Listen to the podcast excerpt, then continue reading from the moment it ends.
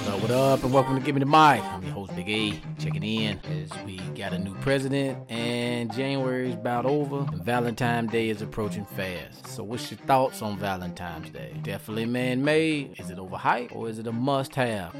Guess it depends on who you're dealing with, right? I mean, I've dated the person who absolutely had to have the flowers and candy on Valentine's Day, regardless if they eat them or they didn't. Flowers gonna die, candy gonna be half stale. Everybody got the same teddy bear or edible arrangements. It's just a fact. And then I've dated a person who really just didn't give a shit about Valentine's Day. It's like you do what you're supposed to do throughout the rest of the year, and it's like, what's one day? Why do you need one day to validate who you are or who you aren't? But of course, you got social media, and everybody got to show off a little bit and say this what they man or woman got them on Valentine's Day, right? So I guess my piece of advice is don't spend your time trying to convince your man or woman that they should or shouldn't be celebrating Valentine's Day or that Valentine's Day really ain't a big deal. Know your mate, know if it's important to him. If you don't like it, guess you should have chose somebody else. I'm your host Big A. Until next time.